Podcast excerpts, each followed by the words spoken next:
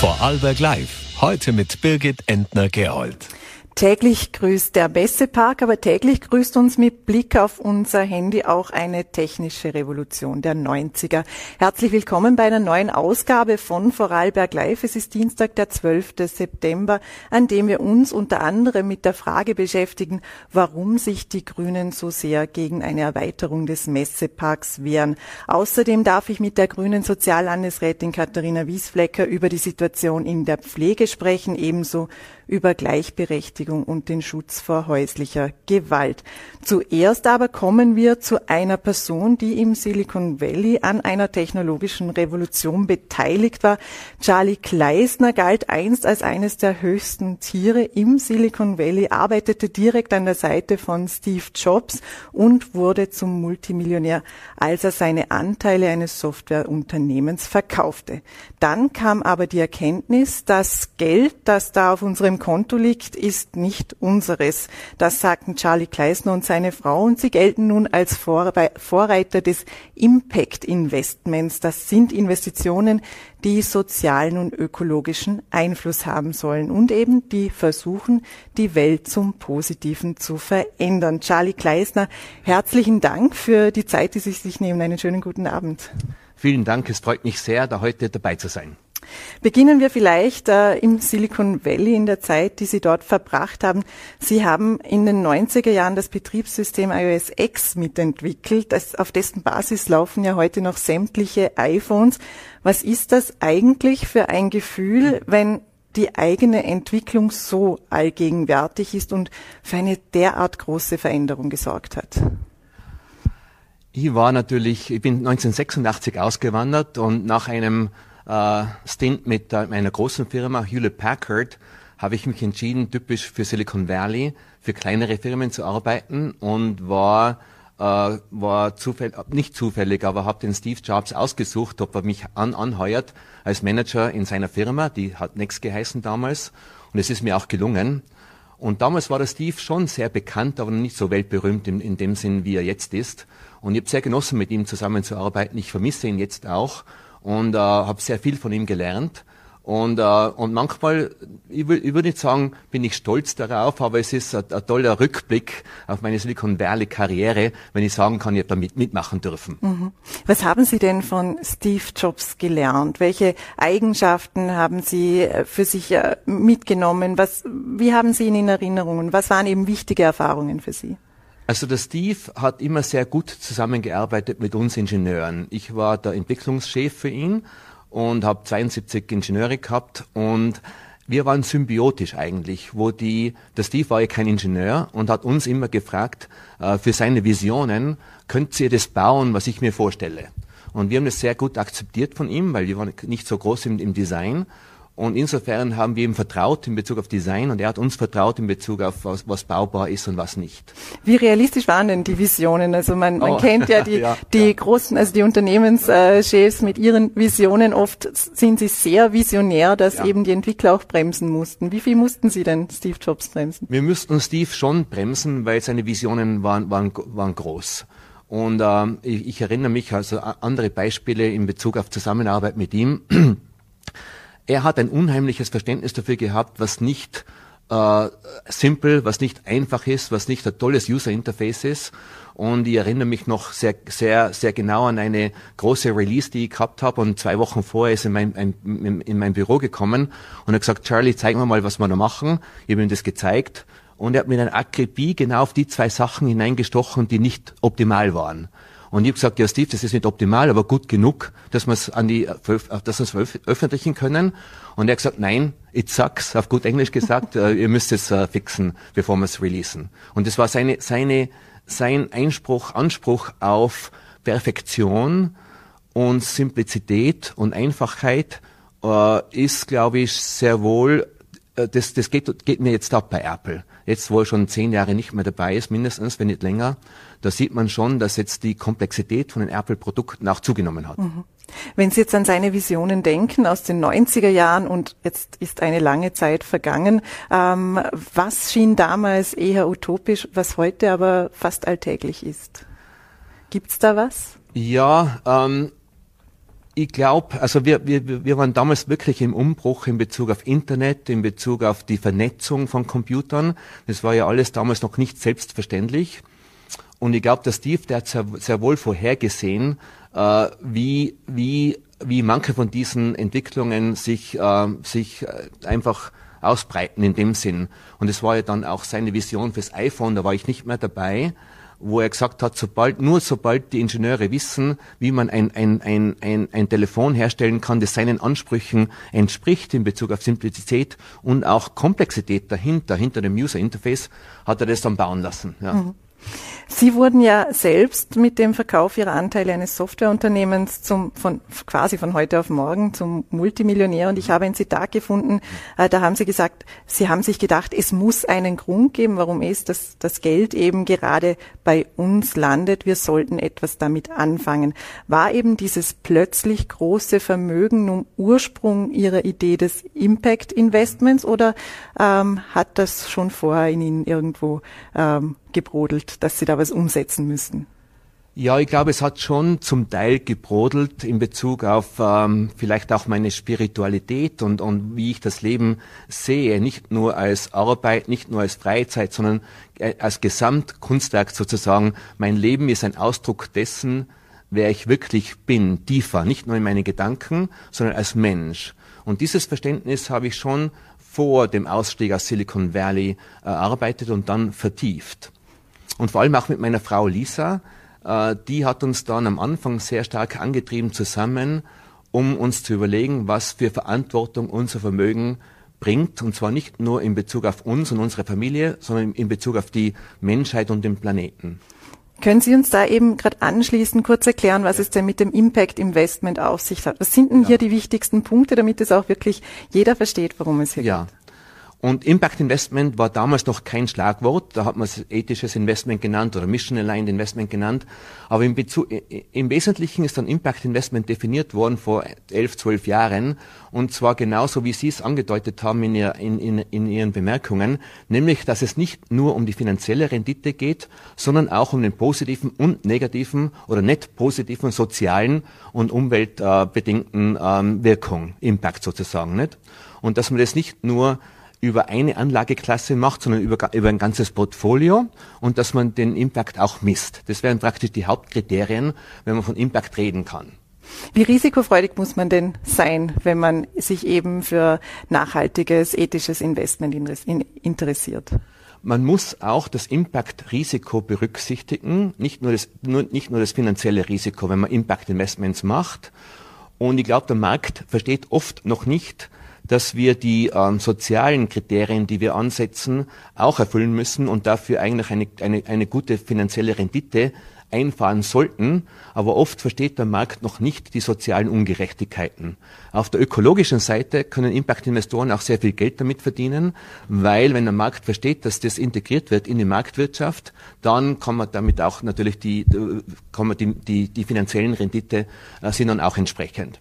Das heißt, wenn man tiefer gehen will auf der sozialen Komponente, muss man oft eventuell Abstriche machen als Impact Investor in Bezug auf was sie, was sie nennen ähm, Market Rate Returns. Und, mhm. und da, und da gibt es natürlich welche, die es machen können und wollen und welche, die es nicht können und wollen. Ich habe ein spannendes Zitat noch von Ihnen gelesen. Reiche wollen reich bleiben. Das ist auch ein Schlüssel des Impact Investments, weil nur Spenden und nichts davon haben, ist vielen manchen einfach zu wenig. Ich glaube, das stimmt im Wesentlichen und äh, ich würde es ein bisschen modifizieren jetzt, dass äh, sehr Reiche, glaube ich, äh, die so viel Kapital haben zum Investieren, sehr wohl sich auch leisten könnten, auf einer Seite für, ein, ein, für einen Teil ihres Portfolios auch eventuell geringere finanzielle Renditen einzufahren, wenn, wenn der Hauptteil vom Portfolio sehr wohl gute Renditen aus, aus, äh, erbringt. Und da gehen die Meinungen natürlich auseinander. Viele Impact-Investoren glauben, äh, dass sie äh, dass sie genauso viele Rendite äh, einfahren könnten und sollten, auch wenn sie tiefer gehen in, in Bezug auf sozialen Impact. Ich glaube, das ist nicht der Fall. Wenn man wirklich die, die tieferen systemischen Ursachen angeht, wie die, die systemische Armut oder die Ungleichheit oder die soziale Ungerechtigkeit, was heißt denn da marktübliche Renditen? Da gibt es überhaupt keinen Markt dafür. Und da muss man dann schon differenzierter argumentieren und auch investieren, wo man sagt, okay, für einen Teil meines Vermögens will ich wirklich diesen, diese, diese soziale Komponente vorantreiben, Beispiele setzen und damit eventuell den Markt anheben, damit andere Investoren dann mehr finanzielle Rendite einfahren können. Wie viel Greenwashing ist denn da dabei? Also wie viel macht man denn davon tatsächlich auch äh, für das Gewissen oder dass man das Gewissen ähm, auch ein wenig beruhigen kann, wenn man weiß, woher denn der eigene Reichtum stammt? Ich glaube, dass äh, Philanthropie eigentlich ähm, ein Placebo ist für die Superreichen, um sich gut zu fühlen. Und da vermisse ich auch den Steve Jobs heute, weil ich würde vermuten, dass der Steve, der hat nie die Systeme äh, angenommen, die schon da sind, wie zum Beispiel die, Art, die, die alte Philanthropie, um, ähm, um, äh, um Ausgaben zu geben, ohne, ohne Partnerschaften zu haben. Ja? Und ich glaube, dass der, der Bill Gates, der macht einfach, der kopiert die alte Philanthropie und skaliert sie auf, wie er das auch mit, dem, mit seinem Business gemacht hat, hinterfragt aber nicht, wie man die Philanthropie ändern müsste, um wirklich die systemischen Probleme unserer Zeit zu lösen. Und insofern ähm, probieren Lisa und ich sehr wohl uns verantwortlich darüber zu, zu fühlen und zu auch publizieren, was unsere äh, Stiftung macht, wo, wo, woran wir investieren, wohin wir investieren und auch was für einen Impact wir haben. So wie, wie, wie wir Impact Investing definiert haben. Man muss auch äh, definitiv äh, probieren und nicht nur probieren, sondern, sondern ähm, dokumentieren, was man damit erreicht hat. Wo sehen Sie denn die größten Defizite in den Systemen, die da sind? Sie haben auch schon Kapitalismuskritik ja, geübt im Sinne ja. dessen, wie der Kapitalismus heute aufgebaut ja. ist. Das Wirtschaftssystem, auch wie es da ist, äh, kritisiert ebenso das Finanzsystem. Was können Sie da denn bewegen mit Ihrer Stiftung und was, also als Einzelner, als, mhm. als Stiftung und wo sehen Sie wirklich die größten Mankos?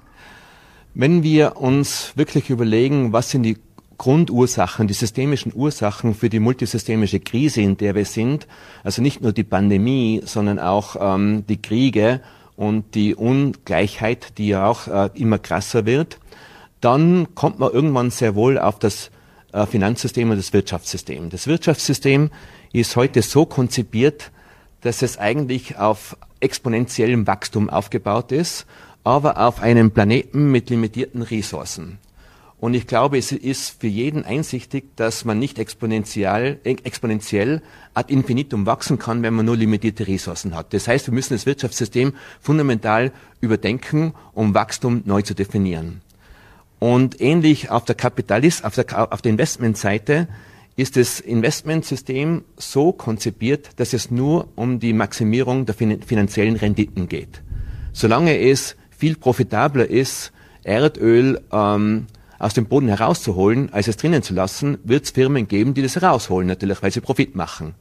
Und solange es äh, solang's, äh, profitabler ist, eine Monokultur anzusetzen äh, in Indonesien, statt äh, wirklich eine diversifizierte, regenerative Agriculture aufzubauen, wird man Monokulturen haben und, und Konsequenz dafür sind Pandemien. Das heißt, man muss wirklich die Ursachen, glaube ich, beheben, um diese Multisysteme, äh, Multi äh, Multikrisen in, in Zukunft zu vermeiden. Wenn wir das nicht machen, dann kommen die nächsten Krisen auf jeden Fall. Sie haben sich auch schon für eine Steuer auf Ressourcenverbrauch eben ausgesprochen. In Österreich gibt es jetzt die CO2-Steuer ähm, in Zusammenhang mit dem Klimabonus. Ist das genug? Kann da schon was in Bewegung kommen oder müsste diese Steuer radikaler sein, damit sie wirklich wirkt? Also Ressourcenbesteuerung ist, glaube ich, der richtige Ansatz und sie müsste radikal sein, damit äh, die Leute, die wirklich sehr viele Ressourcen verbrauchen, auch sehr viel dafür zahlen müssen. Wenn es nur ein bisschen weniger ist, ein sehr, sehr progressiver äh, Satz, um wirklich, äh, damit die Leute, die eben viel mehr Ressourcen verbrauchen, sich überlegen müssen, muss, brauche ich wirklich so viel? Ansonsten haben sie das Geld dafür zu zahlen. Können Sie nachvollziehen, dass eben mit dieser Steuerdiskussion auch immer eine Diskussion um die Attraktivität des Standortes mit einhergeht? Der Standort von wem? Von, von jetzt Öster wenn, wenn wir jetzt von Österreich ja, sprechen und ja. von der CO2-Steuer, ja. da wird der Standort leiden, wenn die Unternehmen eine höhere CO2-Besteuerung haben zum Beispiel. Das ist ein Argument, das man immer wieder hört. Äh, es ist schon ein Argument und ich glaube, da, da ist die EU, ähm, kann, kann da sehr führend sein, indem sie eben die unterschiedlichen, die, die Staatenunterschiede äh, nicht mehr so zulässt. Das wäre eine Regulatorik, wo die EU sehr wohl einen Unterschied machen könnte, weil ansonsten sieht man natürlich zwischen den Staaten, man sieht ja das auch mit, mit anderen Steuern, äh, wo wir vom Silicon Valley her in den 90er Jahren sind wir nach Irland gegangen, weil dort einfach billiger war, meine, meine Server rennen zu lassen als in Deutschland zum Beispiel. Nicht? Mhm. Und man sieht also sehr wohl, dass Regulatorik einen Einfluss hat in Bezug auf die Entscheidungen von den, von den Business Managers. Was halten Sie denn als Vermögender von Erbschafts- und Vermögensteuer? Ich bin gegen äh, Familiendynastien. Ich bin für Erbschaftssteuer. Ich, also wir haben unsere Kinder, die jetzt Erwachsene sind, äh, nicht dazu erzogen, dass sie nicht arbeiten, sondern dass sie ein erfülltes Leben mit Arbeit führen können und dürfen. Ist uns Gott sei Dank auch gelungen, mit Hilfe von einem Family Coach und so weiter. Und äh, ich glaube, die meisten Leute, die erben, sind schuldbehaftet. Und ich verstehe auch warum. Also äh, weil, weil sie haben ja eigentlich nichts dafür getan, um, um so viel Geld zu haben und fühlen sich natürlich ähm, beurteilt von der Gesellschaft und zu Recht. Und der einzige Ausweg aus dieser Krise für die jungen Leute vor allem, wenn sie erben, ist eben ihr Kapital so anzulegen mit Transparenz, dass sie sagen, ich benutze das nicht nur für mich, sondern eben für Impact für die Menschheit und für alle anderen genauso. Glauben Sie, dass es auch eben solche Steuern geben kann, die eben sozialen Impact haben, dass man zum Beispiel Erbschaftssteuer dann auch Zweck widmen sollten, dass sie äh, sozialen Impact haben müssen? Ich glaube sehr wohl, ja. Und, und, und genauso wie Pensionskassen, glaube ich, regulatorisch dazu gezwungen werden sollten, einen Teil ihres Vermögens in äh, soziale Projekte zu investieren, so wie es in Frankreich passiert. Und das sollte man auch, glaube ich, äh, global regeln können. Natürlich äh, die, die, die, die beiden Administration, na, ich meine, der, der Obama, die Obama Administration in den USA, Obama 2, ist in diese Richtung vorgedrungen in Amerika, aber natürlich die letzte Administration hat das vollkommen zunichte gemacht und äh, ich glaube, die beiden Administration wird es wieder besser machen. In Europa wird ja sehr viel diskutiert drüber, über den Green New Deal und AI und Ethics und so weiter. Ich glaube, das, das, da ist, hat Europa eine Vorreiterrolle und da müssen die Amerikaner erst nach, nach aufholen. Ja. Wenn wir auch nochmals kurz äh, zum Abschluss nach Vorarlberg blicken, hier ja. unterstützen Sie ja das Dornbirner Startup Treely, ja. äh, das geprüfte CO2-Zertifikate von Vorarlberger Wäldern auf den Markt bringt. Ähm, was fasziniert Sie denn an dem Startup? Warum kam es denn für Sie äh, für eine Investition in Frage? Ja, da kann ich da kurz ausholen, dass äh, seit, seit Covid hat es für mich eine Möglichkeit gegeben, mich in Westösterreich und Österreich wieder tiefer einzubringen, weil die, äh, weil die Awareness, die, das, das Bewusstsein auf Impact gestiegen ist. Und ich durfte da drei Sachen mit, äh, mit äh, founden, also mitgründen. Den Impact Hub Tirol, das Pioneer Impact Programm, wo wir eben äh, äh, Unternehmen wie Treely helfen, ihren Business Case auf Impact und, und finanzielle Rendite um, also aus, auszustatten.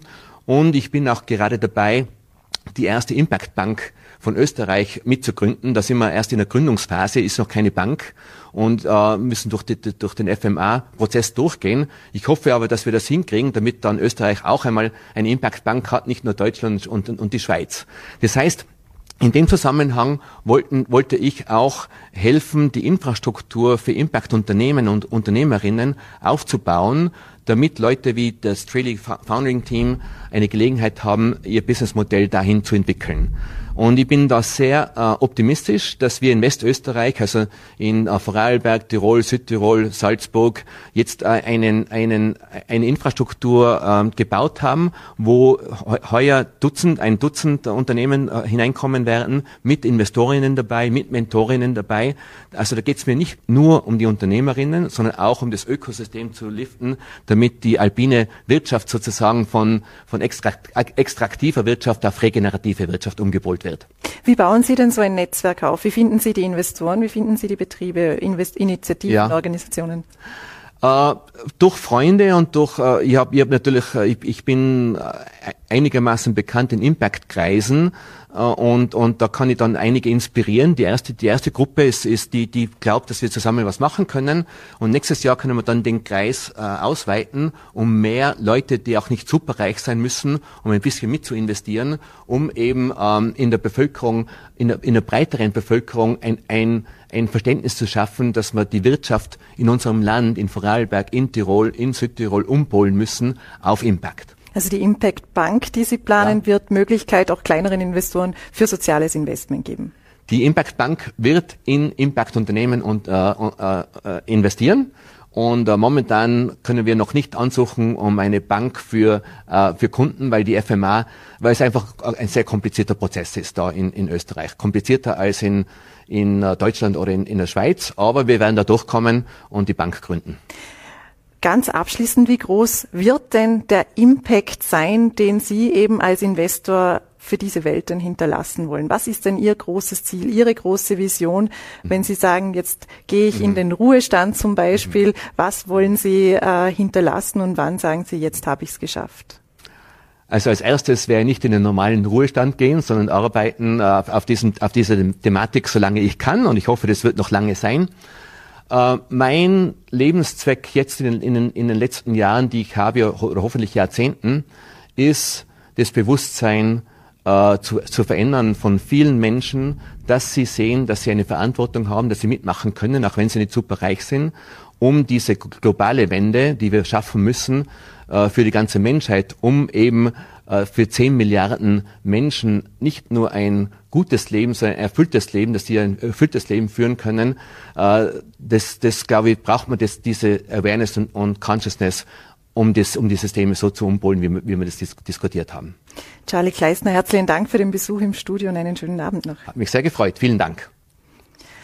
Zu wenig Personal, fehlendes Angebot, größere Herausforderungen. Damit hat Soziallandesrätin Katharina Wiesflecker sich auseinanderzusetzen. In der Pflege stehen Betten leer, weil eben die Fachkräfte fehlen. Auch finanziell ist die Pflege eine große Herausforderung. Ebenso brisant ist die Frage, wie es mit der Gleichstellung von Frauen weitergeht und wie es eigentlich um das Angebot steht, wenn es um den Schutz vor häuslicher Gewalt geht. All das darf ich nun mit Landesrätin Katharina Wiesflecker besprechen. Einen schönen guten guten Abend. Schönen guten Abend. Zuallererst möchte ich aber, wie eingangs schon erwähnt, ähm, auf ein aktuelles Thema zu, zu sprechen kommen, nämlich zum Messepark. Am Montag sprachen sich zehn von 13 Stimmen im ähm, Raumplanungsbeirat für die Erweiterung aus. Eine der drei Gegenstimmen kam von den Grünen. Bernie Weber kritisierte nach der gefallenen Entscheidung, dass die Interessen des Messeparkbetreibers über jene Interessen der Vorarlberger Bevölkerung gestellt würden. Woher wissen denn nun die Grünen, wenn es doch so ein klares Votum war, was die Interessen der Vorarlberger Bevölkerung sind? Ja, einmal ist es natürlich eine Empfehlung des Raumplanungsbeirates. Die Entscheidung wird dann in der Regierung getroffen. Und ich möchte schon einmal kurz festhalten, dass äh, ich und wir Grüne dieser Entscheidung oder dieser Empfehlung nicht folgen werden. Also wir werden gegen die Erweiterung stimmen. Äh, ich halte die äh, Entscheidung auch für die Erweiterung äh, insofern für problematisch. Das passt ganz gut zu dem äh, spannenden vorherigen Beitrag, weil es natürlich um eine Gewinnmaximierung eines Standortes geht. Also alles, was die Gemeinschaft, das, die, die Vorarlberger Bevölkerung da mitzutragen hat, äh, was äh, Verkehrsbelastungen betrifft, aber auch Kaufkraft, Abwanderung von den äh, anderen umliegenden Gemeinden. Es haben sich ja sehr, sehr viele Bürgermeister und Bürgermeisterinnen dagegen ausgesprochen. Das wird sozusagen viel zu wenig bewertet aus meiner Sicht. Und äh, was ich äh, für sehr dramatisch halte und mich wirklich auch sehr betroffen macht, ist, dass die Zeichen der Zeit einfach nicht erkannt werden. Also jetzt hat, hatten wir so einen heißen Sommer. Äh, es, brennen, es brennen überall Wälder in ganz Europa. Äh, wir haben äh, Verkehrssituationen, die überbordend sind. Dann haben wir Überschwemmungen und, und Murenabgänge etc. Also die Zeichen der Zeit, dass es ökologisch einfach wichtig wäre, umzusteuern, zu verändern äh, und äh, nicht sozusagen nur dem Wachstum da zu folgen. Die werden nicht erkannt und, äh, und äh, inwieweit die Bevölkerung in Vorarlberg das befürwortet oder weniger befürwortet, die Erweiterung, das glaube ich, ist, da ist die Gesellschaft auch sehr gespalten. Also es gibt sicher einen Großteil äh, von äh, Menschen in Vorarlberg, die dieser äh, Erweiterung dazustimmen und einkaufen gehen, aber es gibt auch einen großen Teil, die diese Zeichen der Zeit eben erkennen und sagen, so können wir nicht mehr weitermachen. Sie werden, Sie haben es gesagt, gegen die Erweiterung auch in der Regierung stimmen. Ähm, werden Sie wie werden Sie sich da mit der ÖVP dann zusammenfinden? Weil in der ÖVP hört man ja die Signale, dass man da zustimmen wird. Wird man da einfach einen koalitionsfreien Raum schaffen? Naja, es ist immer wieder vorgekommen, dass wir in der Regierung eben äh, unterschiedlich abstimmen. Äh, Wenn es Themen sind, äh, die wir davor nicht äh, so äh, verhandeln konnten, dass wir einen guten Kompromiss fanden, äh, das ist in diesem Fall nicht möglich. Da geht es einfach um die Erweiterung oder eben nicht. Ähm, äh, das ist immer wieder möglich. Es gibt äh, das Mehrheitsprinzip in der Regierung, das heißt, die Mehrheit wird entscheiden. Ich glaube auch, dass innerhalb der ÖVP die Meinungen dazu sehr gespalten sind, aber äh, Landeshauptmann hat ja angekündigt, dass die Regierungsmitglieder also sich der Empfehlung des Beirates hier fügen werden respektieren die Grünen nun die Entscheidung des Beirates einfach nicht. Der wurde ja eingerichtet, um eben solche Projekte zu bewerten. Es sitzen ja nicht nur Parteienvertreter drinnen, es sitzt ein Vertreter der Gemeinden auch drinnen, der sich dagegen ausgesprochen hat, aber es sitzen auch Kammern drinnen und auch Experten. Und es gab doch ein klares Votum. Warum äh, wollen die Grünen denn doch trotzdem nicht der Empfehlung folgen? Naja, ich glaube, das muss schon möglich sein, äh, dass eine Empfehlung wohl von einem Beirat erfolgt. Also es gibt Experten, Expertinnen in diesem Beirat, aber es ist auch sehr politisch besetzt. Äh, und dass aber die Entscheidungsträger dann und Trägerinnen äh, eine Entscheidung aufgrund ihrer Einschätzung ähm, natürlich treffen. Also ich glaube, das muss man schon unterscheiden. Wir haben zum Beispiel im Sozialfonds auch einen Strategieausschuss, der Empfehlungen an das Kuratorium äh, ähm, sozusagen abgibt, aber das Kuratorium dann selber einfach noch die Entscheidungen trifft. Also ich glaube, das ist einfach Entscheidungskompetenz und natürlich auch Verantwortung des Entscheidungsträgers. Sie argumentieren ja auch mit dem Klimawandel und den Auswirkungen. Sollte bei großen Projekten wie dem Messepark, wo man eben solche Auswirkungen befürchtet, äh, sollte es da zu einer Volksbefragung kommen, um eben die Bevölkerung auch zu hören, oder ginge das zu weit? Also ich weiß nicht, ob das Instrument der Volksbefragung hier das Richtige wäre, aber äh, ökologische Auswirkungen äh, äh, in ihren Wirkungen hier noch stärker abzufragen und zum Beispiel auch in die Entscheidung mit einfließen zu lassen, das hielte ich schon für sehr, sehr wichtig. Also die Verkehrsproblematik dort und damit die Klimabelastung ist aus meiner Sicht nicht ausreichend untersucht. Es geht ja viel um den Verkehr. Lustenau ähm, würde noch stärker im Verkehr versinken, argumentieren die Grünen, eben wenn der Messepark erweitert würde. Wie passt das zusammen, wenn man auch sieht, wie lange es dauert, dass man für das 18 eine Lösung gefunden hat? Naja, also man könnte auch natürlich ähm, die Fantasie sozusagen bemühen, äh, dass diese Entscheidung jetzt noch mehr Druck auf die S18 macht und damit dann sozusagen hier noch mehr Druck gemacht wird. Aber ähm, man muss einfach, finde ich, zur Kenntnis nehmen, dass Lustenau im Speziellen schon sehr, sehr belastet ist und man kann doch nicht jetzt in diesen Zeiten noch Projekte forcieren und sich dafür entscheiden, äh, die, die die Bevölkerung in diesem Bereich noch mehr belasten. Also ich halte diese Entscheidung wirklich, wie gesagt, für eine fatale Fehlentscheidung. Wenn wir nun zu einem anderen Thema kommen, zu einem Thema, wo Sie die Zuständigkeit haben. Der Fachkräftemangel in der Pflege zum Beispiel, der verschärft sich. Wo macht sich denn der in Vorarlberg besonders bemerkbar? Wo sind denn die äh, Kapazitäten derzeit nicht ausreichend? Na, der Fachkräftemangel in der Pflege macht sich vor allem im stationären Bereich sehr äh, deutlich bemerkbar. Das ist in meinem Ressort vor allem äh, der Bereich der Pflegeheime, aber die Spitäler, das haben wir ja auch immer wieder in den Medien, die Berichte dazu, auch in den Spitälern ist es deutlich spürbar, dass wir mit Fachkräftemangel konfrontiert sind. Im ambulanten Bereich geht es ein bisschen besser. Auch andere Bereiche wie das Case Management zum Beispiel, äh, die sind eher attraktiv für Pflegepersonal. Äh, Community Nurses ist zum Beispiel so ein neuer Bereich. Aber der stationäre Bereich, also dort, wo es auch sehr anspruchsvoll ist, wo es um Nachtdienste geht, Wochenenddiensten, also da merken wir schon deutlich, dass dieser Bereich oder diese Bereiche an Attraktivität verloren haben. Wie viele Stellen sind denn da unbesetzt und wie viele Betten stehen denn aufgrund des Personalmangels leer? Ja, es äh, ist äh, so, dass eigentlich recht gut äh, korrespondiert äh, die Anzahl der Personen und Familien, die auf einen Pflegeplatz warten. Also das sind in etwa 260 im Moment. Äh, und äh, die, die Zahl der Betten, die nicht verfügbar sind, das sind in etwa auch 260 derzeit, wobei ich dazu sagen muss, dass wir hier zwei Effekte haben. Also einmal sind Betten nicht zur Verfügung, weil Personal fehlt und einmal sind Betten nicht zur Verfügung, weil auch Umbauten notwendig sind oder, oder Ersatzbauten. Also ich habe äh, seit jetzt eigentlich der Corona-Zeit, äh, Personalproblematik war schon davor auch Thema, aber nicht in diesem Ausmaß, geht das immer so auf und ab eigentlich in den Entwicklungen.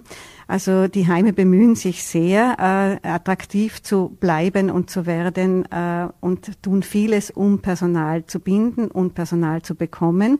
Und dann gehen auf der einen Seite eben die Betten wieder auf, ähm, Stationen können wieder geöffnet werden, wie zum Beispiel Birkenwiese auch in Dornbirn, ein ganz wichtiges, großes Einzugsgebiet. Und auf der anderen Seite haben wir dann zum Beispiel auch wieder die Situation wie äh, das Haus am See in Hart, das aufgrund von äh, Sanierungsnotwendigkeiten geschlossen werden muss. Und dann müssen 50 Personen einfach woanders ähm, ähm, Platz finden. Und die fehlen natürlich auch wieder für die Personen, die auf der Warteliste sind. Also ich beide Entwicklungen äh, aufgrund Personalmangel und aufgrund von Umbauten. Aber wir, wie gesagt, wir sind da schon, also sind alle sehr bemüht im Feld, und es ist nicht nur, das ist mir wichtig zu sagen, ein Vorarlberger Spezifikum. Also wenn ich mir das in Oberösterreich anschaue zum Beispiel, da sind dort 1300 Betten geschlossen. Wie lange muss man denn in etwa auf ein Bett warten? Wie lange müssen die 260 Personen warten? Es ist unterschiedlich, aber schon über mehrere Wochen. Zum Teil geht das natürlich auch in die Monate hinein. Es wird Dringlichkeit beurteilt. Wir haben Gott sei Dank das äh, sehr etablierte und gut eingeführte System des Case Managements überall in den Gemeinden. Also die Case Managerinnen und Manager, die tun da auch ihr Bestes, um äh, die Situation für die betroffenen Pflegebedürftigen und die Familien äh, so gut wie möglich zu verbessern und zu unterstützen. Äh, viele entscheiden sich so vor dem Gang in das Pflegeheim jetzt auch noch für die 24-Stunden-Betreuung als Zwischenlösung. Also das äh, boomt sehr stark, die 24-Stunden-Betreuung. Die, die Nachfrage ist groß. Hat der Bund Gott sei Dank und wir Länder auch gemeinsam die Förderung auch erhöht. Also es sind schon sehr viele Maßnahmen getroffen worden, vor allem auch die Ausbildungsförderungen. Aber es wird äh, schon uns noch einige Zeit fordern, glaube ich, bis die Situation sich deutlich stabilisiert. Welche Rolle wird denn die Pflegelehre spielen und welche Rolle wird denn auch die Möglichkeit spielen, dass Zivildiener künftig auf freiwilliger Basis eine Grundausbildung für den Pflegeberuf äh, absolvieren können? Also in der Pflege und in der Betreuung brauchen wir alle. Also die Pflegelehre oder die Lehre für Assistenzberufe ist ein Puzzleteil. Da versucht man vor allem die Jungen zu erreichen. Es ist auch wichtig, die Zivildiener anzusprechen. Äh, es machen ja auch viele Ausbildungen nach dem Zivildienst in einem sozialen Bereich, ob es in der Pflege ist oder in der sozialen Arbeit. Äh, wir brauchen aber natürlich auch äh, viele sehr gut qualifizierte Menschen, also die eine Diplom- oder eine Bachelor-Ausbildung haben, die zweijährige PFA-Ausbildung, die Sozialbetreuerinnen mit der Pflegeassistenz. Also es gibt sehr viele Wege in die Pflege, also viele Ausbildungen. Es gibt Förderungen dazu, also das hat ja auch der Bund äh, mit initiiert sehr stark. Das, ist, das sind alles wichtige, glaube ich, Maßnahmen, die getroffen wurden. Ähm, und äh, ich möchte mich gar nicht irgendwie so auf eine Berufsgruppe spezialisieren und sagen, die vor allem. Also wir brauchen vor allem natürlich schon Diplom- und Bachelor ausgebildete, weil viel Verantwortung auch in diesem Bereich liegt. Aber wir brauchen ganz viel rundherum an Assistenzberufen. Äh, das ist auch sozusagen mein Fokus in Vorarlberg bei den Pflegeheimen, dass ich den Personal Personalschlüssel verbessert habe und wir da in Umsetzung sind, weil die Arbeitsbedingungen vor Ort natürlich auch ganz maßgeblich eine Rolle spielen, um Personal zu halten. Wenn man dann in der Pflege ist, ist es denn auch attraktiv, dort zu bleiben oder muss da noch an gewissen Schrauben gedreht werden, zum Beispiel ähm, Stichwort äh, 32-Stunden-Woche oder ähm, bessere Bezahlung? Also an der Schraube Gehälter äh, wurde auch ein Stück weit schon geschraubt. Äh, der Bund hat ja für zwei Jahre die Entgelterhöhung äh, finanziert. Äh, das ist jetzt Bestandteil der FAG-Verhandlungen, der Finanzausgleichsverhandlungen. Also ich glaube, dass dort je, je, jedenfalls auch eine Attraktivierung erfolgen muss. Was die Arbeitszeitreduzierung betrifft, haben wir im Sozialbereich im letzten Jahr die 39-Stunden-Woche äh, eingeführt. Ähm, Wobei ich sagen muss, im Sozialbereich arbeiten 80 Prozent, 70, 80 Prozent Teilzeit. Also dort gibt es schon eine ganz starke äh, Selbstbestimmung der Arbeitnehmer und Arbeitnehmerinnen, in welchem Ausmaß sie diese Tätigkeit überhaupt äh, ausführen können, aufgrund von vielleicht auch familiären Verpflichtungen oder aufgrund von Belastungen. Also da sind wir sehr flexibel. Äh, und äh, wie gesagt, ist es eigentlich ein starker Arbeitnehmerinnenmarkt, der sehr stark selber definiert, in welchem Ausmaß es überhaupt möglich ist, äh, diese Tätigkeiten, die sehr anspruchsvollen Tätigkeiten auszuführen. Sie sind ja auch für Frauenagenten zuständig als Landesrätin. Wenn Sie jetzt die Gleichberechtigung anschauen, wie gleichberechtigt sind denn nun die Frauen in Vorarlberg von einer Skala von eins bis zehn?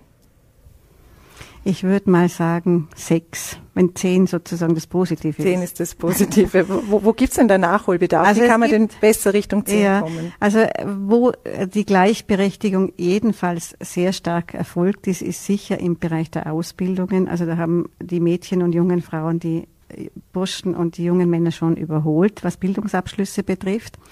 Wir haben natürlich viel Aufholbedarf noch, äh, was gleiche Bezahlung betrifft äh, und äh, dieser Gender Pay Gap oder dann auch Pension Gap, äh, weil sich ja dieser Verdienst äh, im Erwerbsalter auf die Pension spiegelt. Da haben wir große Unterschiede und sind auch äh, bundesweit nach wie vor an letzter Stelle. Das hat auch mit mehreren Faktoren zu tun, aber einmal ist es äh, schon sehr wesentlich und das, das sieht man auch immer wieder, dass äh, Bereiche, Berufe, in denen vorwiegend Frauen arbeiten, die Pädagogik zum Beispiel, auch die Floristinnen kann man dazu nehmen, auch die Pflege, die sind deutlich weniger bewertet von der Gesellschaft gesamthaft und zahlt man weniger als zum Beispiel die technischen Berufe. Also da muss man schon äh, nach wie vor, glaube ich, sehr stark an den Bildern arbeiten. Und ein großes Thema ist natürlich Vereinbarkeit von Familie und Beruf. Und, und das äh, Familienleben wird noch sehr stark traditionell gelebt in Vorarlberg nach wie vor. Also die Frauen sind zuständig für Familienarbeit. Übrigens gegenüber den Kleinkindern oder Kindern genauso wie gegenüber den älteren und alten pflegebedürftigen Personen.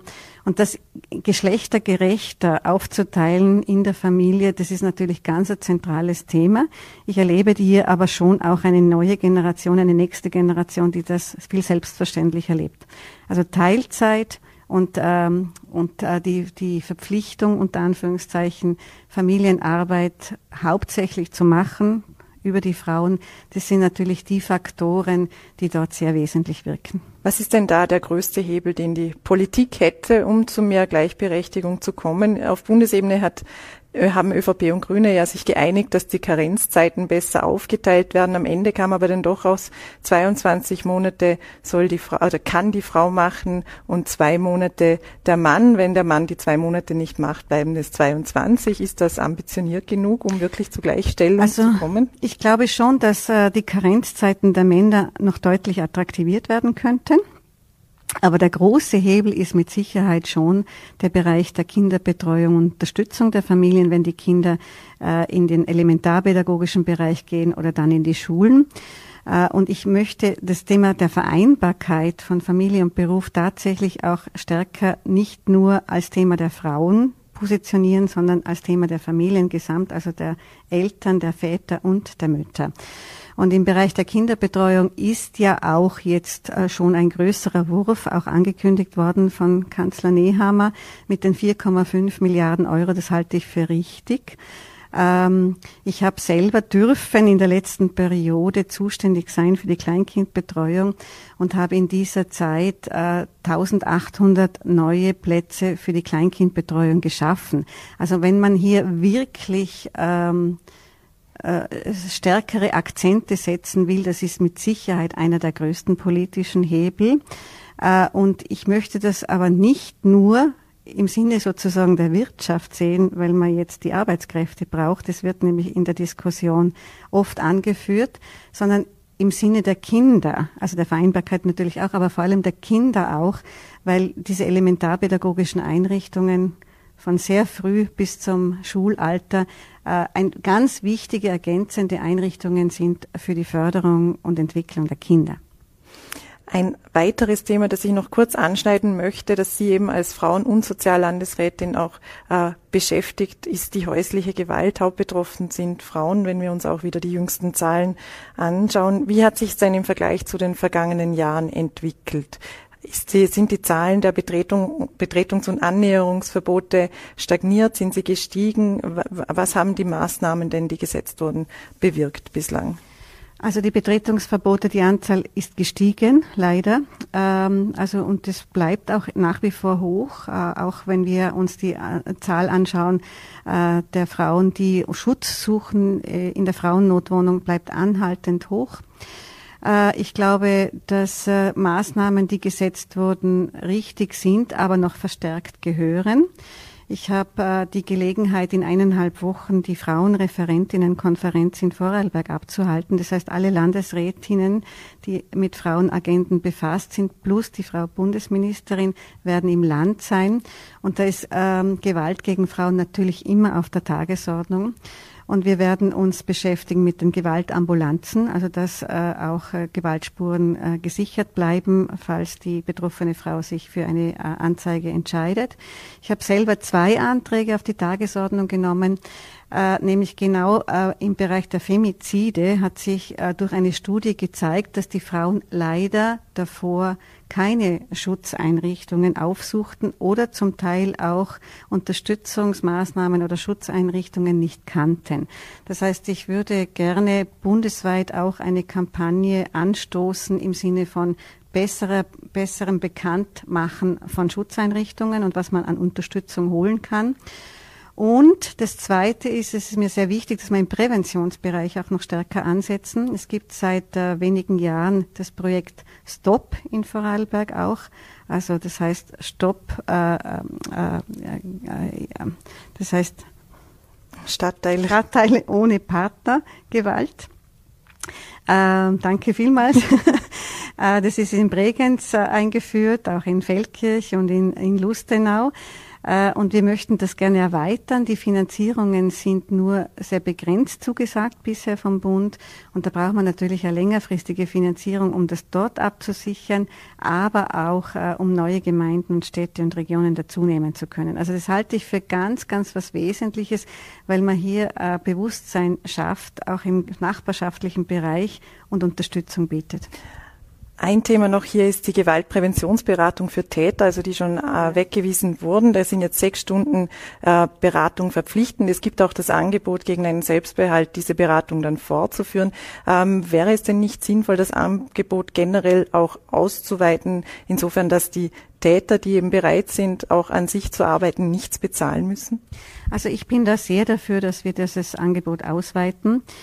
In Vorarlberg haben wir das auch beim IFS schon angesiedelt. Das heißt, wir können äh, die Täter direkt sozusagen in nachfolgende Beratungsangebote überführen. Äh, und das hat sich sehr bewährt. Also es gibt natürlich einen Teil der Täter, die sind beratungsresistent und machen das mehr als Pflichtübung. Aber es gibt einen maßgeblichen Teil, die sehr wohl bereit sind, sich da jetzt äh, weiter beraten zu lassen und in Therapie zu gehen und sich mit dem Thema zu befassen und Alternativen für sich zu suchen, wenn äh, Emotionen so steigen.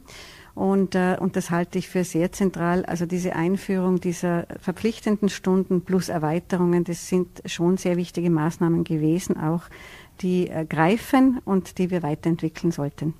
Abschließend noch, 2024 stehen einige Wahlen an. Wie sieht denn Ihre politische Zukunft aus? Wie sehen Ihre Pläne für äh, die Politik denn 2024 aus? Also jetzt gilt es einmal als erstes, äh, diese Legislaturperiode noch gut zu beenden. Äh, und ich habe ja noch einiges vor, was ich in diesem kommenden Jahr machen möchte. Äh, was eine Wiederkandidatur betrifft, bin ich in einer persönlichen Entscheidungsfindungsphase im Moment. Also das heißt, äh, ich werde selber einmal noch genauer ähm, drüber nachdenken, ob ich noch einmal weitermache oder nicht. Vielleicht auch als Role Model mit 60 nicht aufzuhören, sondern noch weiterzumachen. Das war ja gerade Thema auch, inwieweit man mit 60 sozusagen als Babyboomer sich verabschiedet. Ähm, und dann sind natürlich andere Gremien noch dran, also inwieweit die Grünen äh, das auch befürworten würden, wenn ich weitermache, das, äh, oder, oder äh, hier auch andere Entscheidungen fällen und dann schließlich und endlich natürlich der Wähler und die Wählerin. Aber im Moment bin ich nur in so einer Entscheidungsfindung. Katharina Wiesfleckerin, danke herzlich für das Gespräch und wünsche einen schönen Abend noch. Danke auch. Und das war es für heute mit Vorarlberg Live. Morgen sind wir, wenn Sie mögen, wieder für Sie da ab 17 Uhr auf VNRT, Voller.at und Ländle TV. Bis dahin bleiben Sie gesund und machen Sie es gut.